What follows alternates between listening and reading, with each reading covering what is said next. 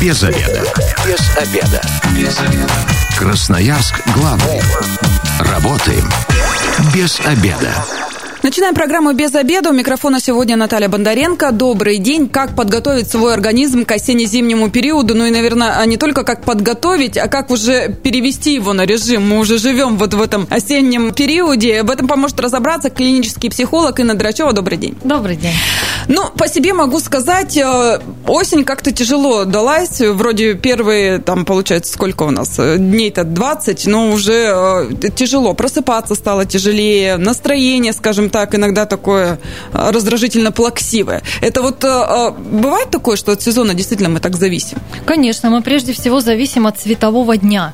Поэтому даже в науке доказанные случаи, когда люди, живущие, скажем так, в, большей, в большем количестве световых дней, когда световой день длиннее, да, и таких дней больше, и климат теплее, они более стрессоустойчивы, то есть они менее выгораемы, они менее импульсивны. То есть это напрямую зависит, конечно, температура температурные показатели и световой день, конечно же, влияет на наш организм, на наше не только эмоциональное, но и напрямую физическое здоровье, это однозначно. И очень много значит перепады температуры, перепады атмосферного давления и то, как человек переживет зиму и будет ли у него весенняя хандра, тоже зависит от того, какая у нас была осень и как человек вот именно стрессоустойчиво встретил ее. Потому что тут уже идет, чем раньше зима наступает и чем дольше она длится, да, тем сложнее мы будем переходить в период весны. Это однозначно. То есть нам надо сейчас еще и на, э, на весну да, думать уже да, сразу. Да, накапливать энергию так, чтобы весна у нас не убила пол организма, не расшатала всю нервную систему и не погубила все нервные клеточки. Это да к чему может привести? Вот если сейчас э, ничего с этим не делать и продолжать жить, да, заставлять себя утром вставать, через «не хочу», вот эти вот будильники переводя постоянно, вечером в угнетающем, э, угнетенном состоянии уже по темноте выходим, да, свет не видим, темнеет у нас рано, с работы выходим поздно. Как быть, как не впасть? Что это может быть? Депрессия? Да, это может быть, вот даже если мы не берем там сразу громкие клинические да, диагнозы и случаи, это может быть действительно на, уни, на уровне стрессоустойчивости. То есть это может быть сниженный уровень стрессоустойчивости. Это большая убитость от какого-то стресса. То есть человек при минимальном стрессе, при минимальном волнении, его организм разбивается в дребезги, то, что вот это, ну, так, как фактически могло бы и не быть. Поэтому вот это мы говорим о способности переносить стрессовое состояние, способности переносить состояние нарушения э, биологического ритма. То есть сон, особенно это касается людей, которые работают ну, в экстремальных, скажем так, условиях, да, при длительном э, рабочем графике, при сменном графике. То есть они, как, как правило, в зоне риска. В зоне риска люди, которые не отдохнули летом. Вот почему как бы каникулы да, у нас летние самые долгие? Потому что лето – это период накопления энергии. И тут вот у меня, как правило, в кресле психотерапевта оказываются кто? Чаще всего. Люди, которые отдыхают в отпуск, зимой летают. Плюс uh-huh. еще меняют тепловые пояса, часовые пояса и так далее. То есть люди, которые отдыхают летом, они все-таки более стрессоустойчивы, как показывает практика. Им все-таки легче пережить вот эти вот моменты, которые связаны ну, с травматизацией психики от там каких-то там стрессовых ситуаций или просто там каких-то вот моментов, связанных даже с погодой. То есть, ребята, если сейчас вот у нас близится время, когда отпуска распределяем, да, где-то в ноябре, сразу забивайте себе лето, потому что это очень важно для организма. Это очень важно, это очень правильно отдохнуть летом. И даже если вы работаете, у вас есть возможность взять несколько дней хотя бы передохнуть летом, это нужно делать обязательно. И нужно правильно распределять ресурс после того, как вы выходите после лета. Потому что у нас некоторые отдохнут, они такие все вот эйфоричные, такие все зажженные, с глазками горящими, за сентябрь все потратили, в октябре сдулись, в ноябре слегли, а в декабре уже все. То есть ждут... Новый год, там тоже еще заряд энергии такой есть. Ну, там тоже, знаете, как заряд, так и расход. То есть у многих календарный год-то он тоже подходит к завершению, и по работе в том числе. И к зиме-то как раз вот этот вот минимум светового дня, он сказывается очень сильно. То есть у кого-то это апатия, у кого-то это агрессия, у кого-то это перевозбуждение, у кого-то вот именно 3000 дел, и сон страдает от этого, что человек человек не может в принципе расслабиться. Тут тоже есть свои опасности. 219 11 10. Звонки мы принимаем. А, дозванивайтесь, рассказывайте, как вы вообще в осень вошли, есть ли какие-то у вас там изменения, ну, не знаю, в графике, в настроении, и как с этим справляетесь, очень интересно. Но тут же еще прибавляется такая ситуация, школы начались, да, и если у вас есть дети, то, мне кажется, это определенный стресс, особенно когда первый класс или там одиннадцатый какой-нибудь выпускной, здесь в определенном напряге все находятся, и дети, и родители. Конечно, здесь родители-то не важно, в какой класс пошел ребенок, даже если он пошел в детский сад, а счастливая семья в той, в которой дети застали три возрастных периода, у одного начался институт, у, у второго средняя школа, к примеру, там, или старшая, а третий еще в детском саду. То есть такие родители, где им брать нервную систему, ее а где-то закупать. Отдыхали. Да. А где ее закупать, никто не сказал. Поэтому вот тут, конечно, мы устаем даже не от того, что мы делаем, да, а от многозадачности. То есть от проникновения сейчас очень многие родители, они погружаются в своих детей – они настолько погружены в решение проблем детей, вплоть до того, что как организовать его поездку до института, а как вот это, а вот, вот сдал ли он там все. То есть, ну, свободы-то я не чувствую, чтобы родители давали вот ту самую правильную свободу. Я не говорю о безнадзорности, uh-huh. да, сейчас о попустительстве, а о том, что родители чрезмерно вникают. Ну, сама ситуация, да, электронные журналы, электронные дневники. То есть у ребенка вообще такой, ну, классный вот, вот этот сброс напряжения идет. То есть я не запишу домашнее задание. У родителей есть лжур, там, дневник, за зашел, посмотрел, сказал. То есть дети, они постепенно в этой ситуации, они выруливают из того, что большинство, что могло бы остаться в компетенции детей и на их ответственности, перекладывается на родителей. Соответственно, рабочие задачи родителей тоже не уменьшаются, они, как правило, возрастают. И, как правило, любой работодатель старается отжать от сотрудника максимум выхлопа, да, то есть, ну, скажем так, многозадачность, mm-hmm. она сейчас есть везде. Поэтому, ну и плюс, плюс передвижение. То есть, когда говорят о том, что каждый ребенок хотя бы по одному кружку куда-то ходит, подразумевается, что он не ходит, он ездит, ездит на родителей который пытается весь этот трафик организовать. И у многих это не, там, не то, что конкретно мама завязана, вся семья завязана. Да? Если папа бизнесмен, он, он занимается развозом. Если там мама воспитанием дома занимается, то она осуществляет вот эти вот все передвижения. Но это же как раз о чем говорит. Это нагрузка. Это все равно трафик, это нагрузка. И вот это называется синдром ожидания трудностей. Что 30 августа мама чувствовала себя прекрасно, а 1 сентября у нее заболело горло, отнялись ноги и кружится голова. То есть не потому, что она уже перегрузилась, она уже там перегрелась, да, или уже выполнила очень много, потому что она в страхе ожидания того, что ее ждет.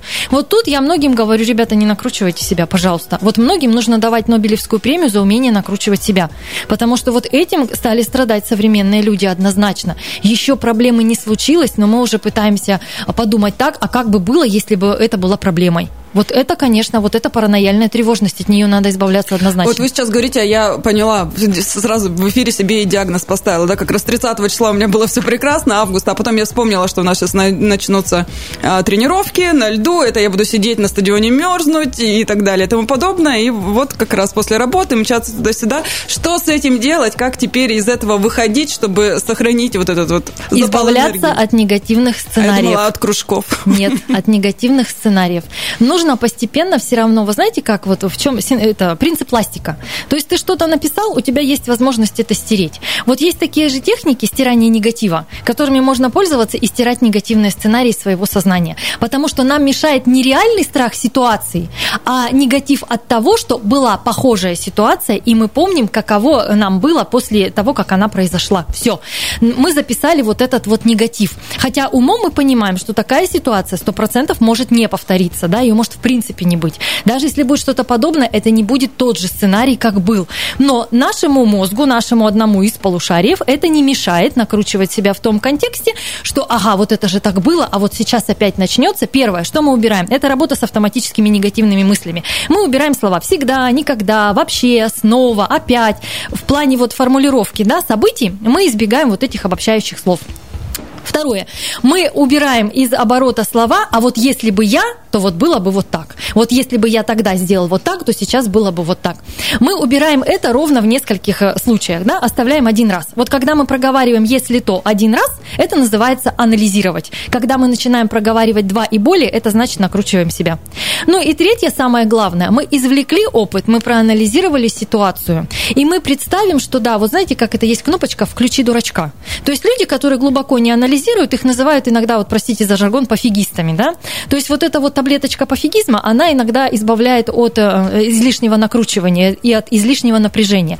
Вот поэтому иногда мы должны вот какую-то легкость. Вот как дети говорят, вот случилось и случилось, ну и ладно. А мы их потом обвиняем, то, что они там опытом своим не пользуются, да? Но им же это помогает иногда быть стрессоустойчивее. То есть зачем вот это все хранить, зачем это все к этому возвращаться, когда можно извлечь опыт, переработать и все, и все, и на этом точка. И будет новая ситуация, будет новый сценарий. И убедить себя в том, что ни одна ситуация 100% со стопроцентной вероятностью и сценарием не повторяется. Но есть же еще такие моменты, когда вроде ты-то уже э, избавился от всего, вроде уже думаешь, и ладно, зима, там будут коньки, санки и так далее, и теплое, дай бог, будет и так далее. Но э, в кабинете там или знакомые начинают говорить, вот, с утра дождь, все плохо, опять холод, мороз и так далее и тому подобное. Как в этой ситуации быть, когда вокруг все нагнетать начинают? Вот эти нагнетатели, это, конечно, это вот я называю стрессовые концентраторы, они везде есть. То есть это люди, мы должны понимать, что человек таким образом добирает энергетику, да, добирает себе энергию. Люди негативящие, у них нет задачи э, стать позитивнее они вот именно распыляют вот это вот как аэрозоль.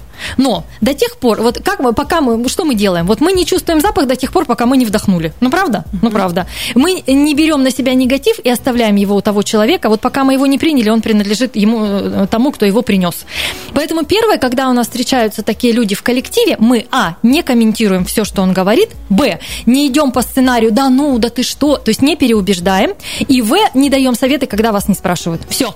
И этим, скорее всего, вы вылечите не только себя, но и дадите понять этому человеку, что он ни в коем случае не получит ту энергетику, которую он хочет получить. То есть это манипуляторы, это вот то, что сейчас модно называть там энергетические вампиры, там, ну вот вся, всякое же сейчас uh-huh. называют, да, то есть вот в популистской психологии. Вот. Но тем не менее мы должны понимать, что если мы не дадим человеку то, что он от нас ждет, он, а, либо уйдет сам, б, либо начнет э, практиковать другое поведение, либо прекратит практиковать это. Но, скорее всего, уйдет. То есть такие люди, они выбирают другой коллектив, там, где можно вот это вот отжимать и у кого-то пить кровь. Ну, вот в виртуальном смысле. То есть не вестись на провокации. Совершенно и верно. если вы понимаете, что вы тоже можете в это втянуться, вообще просто а здесь, вид, да. что ты очень занят. А здесь, Наташа, есть такой момент, когда мы становимся цепочкой негатива. То есть человек вольно или невольно может страдать от э, вот этого негативиста. То есть даже если мы понимаем, что мы ведем здоровый образ жизни, мы бегаем по утрам, мы занимаемся там полезными делами, да, вот у нас рядом есть такой человек, и он от нас будет отжимать вот эту энергетику. Поэтому максимально нужно попытаться создать себе психологическую защиту. Здесь очень хорошая техника есть, называется костюм космонавта или скафандр. Вот когда вы приходите на работу, перед дверьми остановитесь на 10 секунд, закройте глазки и наденьте, глухо застегните в своем воображении этот скафандр. Вот вы зашли, вы отработали, вышли, сняли этот виртуальный костюмчик и ушли. Вот у людей, работающих с переодеванием, да, как я это называю, у тех, кто переодевается на работе, уровень стрессоустойчивости выше, чем у тех, кто ходит в этой одежде туда-сюда, в своей обычной. Поэтому вот тут нужно выстроить механизм психологической защиты. И очень часто мы не имеем дела с биологической хандрой, то есть то, что повязано внутри у пациента, да, на биохимии, на его там уровне цинка, железа и так далее. Мы имеем дело с социальным негативом, то есть вот с этим вот прилипанием чужой негативной энергии. Вот это немножко разное, но на психотерапии мы тоже это прорабатываем. Учимся стрессоустойчивости. 219 11 10. Как вы э, вошли в осень, как готовитесь к зиме, если у вас вот хандра, э, если у вас какие-то негативные мысли и так далее. Но э, если человек понимает, что вот ну не может он самостоятельно выбраться, где вот эта грань, когда уже нужно к специалисту идти? Ну, ситуации разные бывают, не зря говорят, да, что обострение у нас идет, если какие-то заболевания есть, то вот как раз весна-осень – это то время, когда они наиболее ярко проявляются. Ну, теперь пойдем по порядку. Чек-лист. Как мы определяем, можем ли мы помочь себе сами или нам нужно идти к специалисту? Первое. Перепады настроения. Если вы понимаете, что вы можете вовремя вырулить из этой ситуации, вовремя это в течение двух часов вы можете восстановиться после негативной ситуации. Вам удалось переключиться, вам удалось занять себя положительными мыслями, и это не сказывается на вашей работе. То есть вы не убиты в ноль и продолжаете свои функции, да? Вы можете вырулить самостоятельно, вы можете посмотреть техники, медитации, лечебную музыку, а, походить на йогу, заняться какими-то там спа-процедурами, то есть тут вы выруливаете. Если вы понимаете, что ваше эмоциональное состояние рушит вас более чем на 2 часа, и вы потом начинаете сливать негатив на кого-то другого по цепочке, все. Здесь, Д- здесь особенно вопрос. дети, да, тут дети, дети, дети, коллеги и э, вы сами, да, то есть вы потом начинаете заниматься самобичеванием, то есть всеми вот этими вот вещами и понимаете, что остановиться вы можете с трудом, либо не можете вовсе. Второй момент – это сон. То есть первое – это перепады настроения, второй момент – это сон. Если вы понимаете, что вы э, после трудового дня можете сходить в душ, смыть себя там с помощью какой-нибудь соли, да, очень хорошая техника, можете лечь, уснуть и выспаться, и на утро встать не полумертвым, в принципе, вы выруливаете. Опять же, мы прибегаем к таким простым а, человеческим способам. Это душик, это ванночка, это музыка, медитации, различные техники, которые вам доступны на просторах интернета и вам нравятся. Кино посмотреть, Кино душевное. посмотреть, любые вот эти вот ресурсные состояния, угу. пожалуйста, там прогулялись с любимым человеком, посмотрели кино, съели, съели там вкусненькую еду, не сильно заедая там стресс, да? Вот. Если это не отражается на сне, это нормально, мы выруливаем все. Если только мы понимаем, что человек ложится спать, и у него голова не отключается, получается, он трудно уходит в сон. У него начинаются ну, печальные, тревожные сны, затруднено засыпание или пробуждение. Постараемся сходить к клиническому психологу, понять, насколько мы уже зашли в проблему.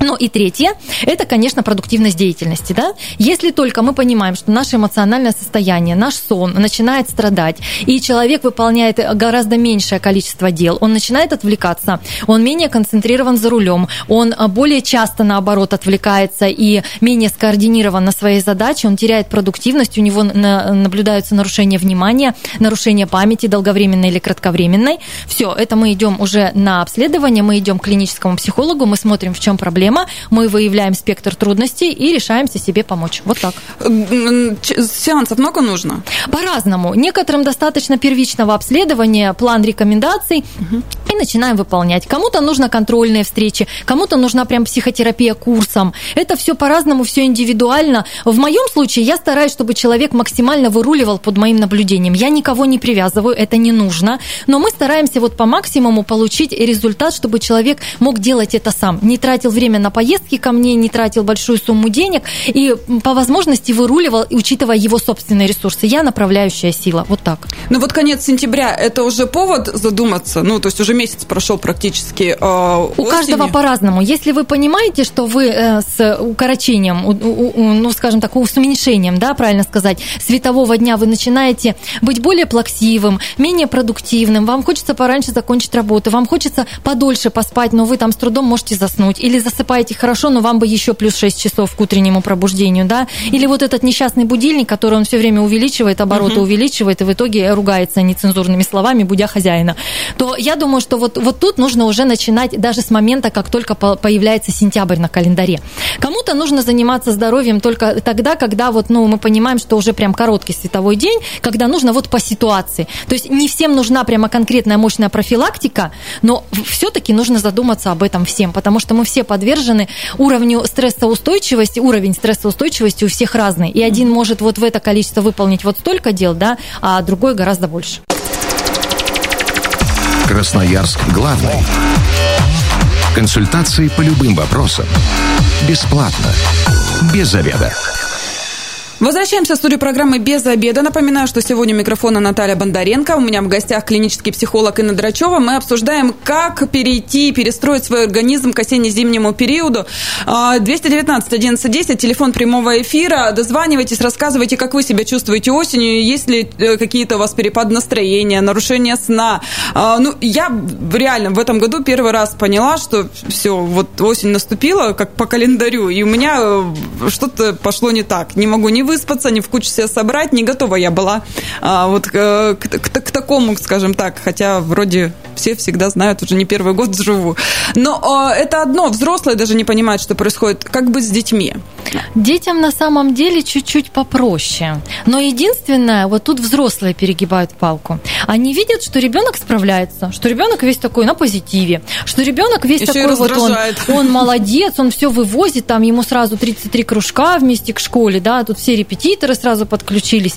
И родители забывают о том, что ребенок, он может вот так, как, как взрослый, не ощущать э, выгорание. То есть он может не ощущать вот эту апатию, он может не ощущать ее фактически и не говорить о том, что «О, там я устал», да? Вот очень часто дети, они ведь об этом не говорят. У них заметно это чем? Резко нарушаются какие-то привычки обычные, которые свойственны были ребенку. Ребенок либо становится более возбудимым, либо более плаксивым либо более таким медлительным, да, то есть вот становится вообще какой-то тягомотный, как родители говорят. Ребенок начинает вдруг очень быстро есть. Вдруг. Либо ребенок начинает есть очень медленно. Ребенок, например, подолгу, э, простите, сидит в туалете, да? То есть родители, они связывают это с чем угодно, с животом, там еще с чем-нибудь. Нет, это сопротивление нагрузки. То есть ребенок берет, использует любые подсознательные способы, чтобы оттянуть время вот этого вот, ну, вот такая кошмара вот этого вот перемещений, там, нагрузки и всего прочего. То есть ребенок может выдавать нетипичное поведение, по которому родители, иногда думая, что у него болит живот, ничего подобного, да, или там думают, что он там папу копирует, который вот так же делает, да, там с телефоном или с газеткой. Нет, здесь может быть причина совершенно другая. Ребенок устал, он перегружен. И в один момент ребенок заболевает. А в один момент у ребенка начинается истерика. Или в один момент родители приходят и говорят, появилось заикание. То есть что-то что пошло не так. Или вдруг в 8 лет мокрая ночь у ребенка. Вдруг. Ну вот как бы не вдруг, да. Поэтому здесь нужно, конечно, смотреть на то, что ребенка нельзя перегружать, и нагрузки должны быть а дозированные, б постепенные и в в системе. Все. Ну вот, например, дошкольнику и там младшие классы, какая должна быть нагрузка? Дошкольнику. Тут нужно понимать, чем младше ребенок, тем меньше нам нагрузка. Под нагрузкой я понимаю даже пребывание в детском саду. Чем меньше ребенок, тем меньше желательно. Я понимаю, что там у всех есть разные методические рекомендации к этому вопросу, да, по поводу занятости родителей. Чем меньше ребенок, тем меньше он должен проводить время в большом коллективе. Это для них очень тяжело. Это нам кажется, ну что такого, там и еда тебе, ты там 3-4 раза, да, и сон, и вас погулять сводили. Для ребенка социум это, пожалуй, вот еще больше стресс, чем вот работа в офисе для мамы, там офис из четырех человек. Поэтому, если мы говорим о среднем дошкольнике, да, мы должны понимать, что никаких кружков у ребенка в это время быть не может, если он в садике хотя бы до 5 часов. Вот все, что есть в садике, вот там и есть. Но не нужно думать о том, что вы забрали ребенка в 5 часов повезли его там на хоккей, на футбол, и он весь такой вырулит. Да не вырулит. Потом начнутся проблемы в школе. Проблемы с отрицанием чего-то, да, проблемы с домашним заданием, с запоминанием, с письмом, между прочим, с чтением. Это пойдет сопротивление, это пошла перегрузка. Вот там не надо было этого делать. Поэтому до пяти лет вообще ребенка трогать вот так мотанием по кружкам точно не надо. Если только в этом нет какой-то острой необходимости. Это там психолог, логопед, да, какие-то там вот, ну, жизненно важные mm-hmm. моменты по здоровью, да, доктор, реабилитация, массажик и так далее. Если мы говорим о кружках, да, значит, мы забираем ребенка не позднее, чем 3 часа, там 3-4 часа, и кружки должны быть не более двух раз в неделю.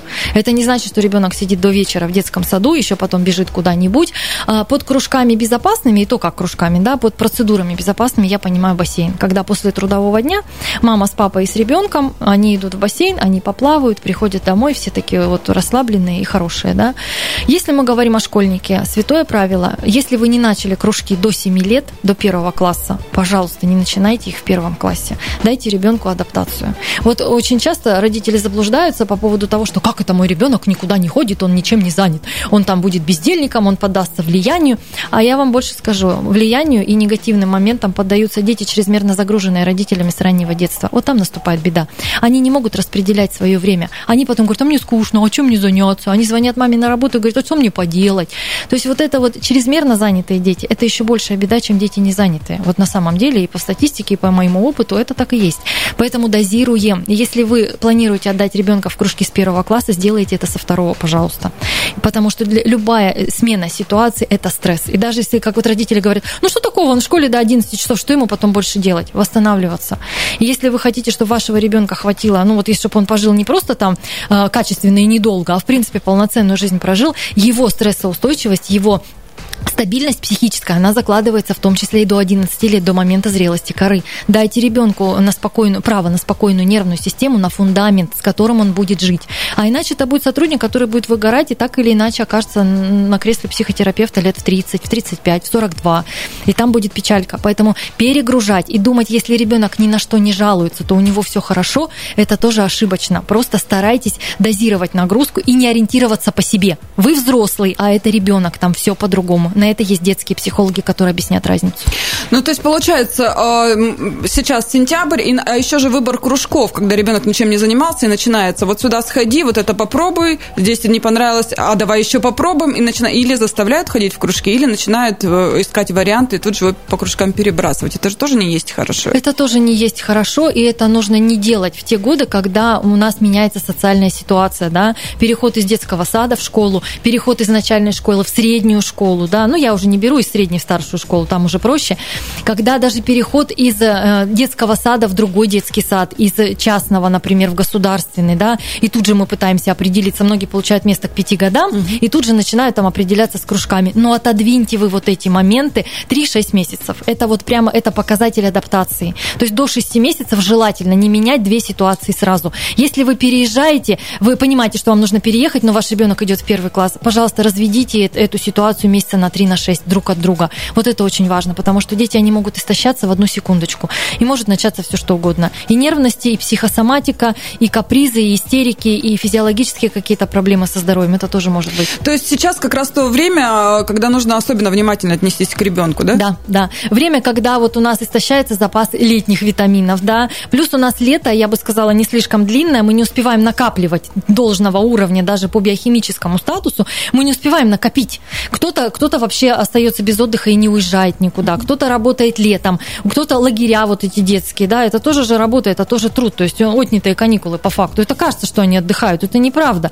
Любая адаптация – это снова стресс, хоть, хоть и в повторный лагерь там, там уже был, да, все равно как бы мы не успеваем вот это все накопить, и поэтому идет растрата, идет вот такая вот аховая ситуация, что нам нужно все успеть, нам нужно везде сгонять, выстроить весь ритм жизни за сентябрь на весь следующий год. То есть у нас программа к концу подходит, такая нота, но она не очень оптимистичная. Да? А, давайте кратко, вот буквально три совета, а, как сейчас инструкция по применению, как сейчас быть нам, если понимаем, что вот разбиты. Первое. Мы должны определиться с количеством дел. Дел не должно быть больше, чем вы физически можете успевать. Не ориентируйтесь на то состояние, когда вы в отпуске, да, не ориентируйтесь на свое позитивное состояние вот тем количеством дел, которые вы пытаетесь делать. Уменьшите их, снизьте нагрузку в плане перемещений и передвижений. Больше проводите времени на свежем воздухе, да, ну вот эти банальные вещи не буду проговаривать. То, что касается психологических моментов. Не начинайте сразу много новых дел сразу. Не пытайтесь схватиться за все и решить много задач, пока вот у вас позволяет время, солнечный день и так далее. И, наверное, больше помогайте друг другу, больше общайтесь. Не делитесь негативом, не транслируйте негатив, не цепляйте негатив. А заботьтесь о своем здоровье, разговаривайте с ребятишками, больше смейтесь, пожалуйста, просто больше смейтесь и улыбайтесь. Это хоть чуть-чуть, но помогает. Ну, а если совсем не вывозите, то тогда точно не терпите и не ждите, что все само закончится. Идите к специалисту, там уж точно помогут. Чем раньше, тем лучше. Все верно? Да, все верно. Спасибо большое. Я говорю клиническому психологу Ине Драчевой. Также с вами была сегодня Наталья Бондаренко. Если вы, как и мы, провели этот обеденный перерыв без обеда, не забывайте без обеда, зато в курсе. Без обеда.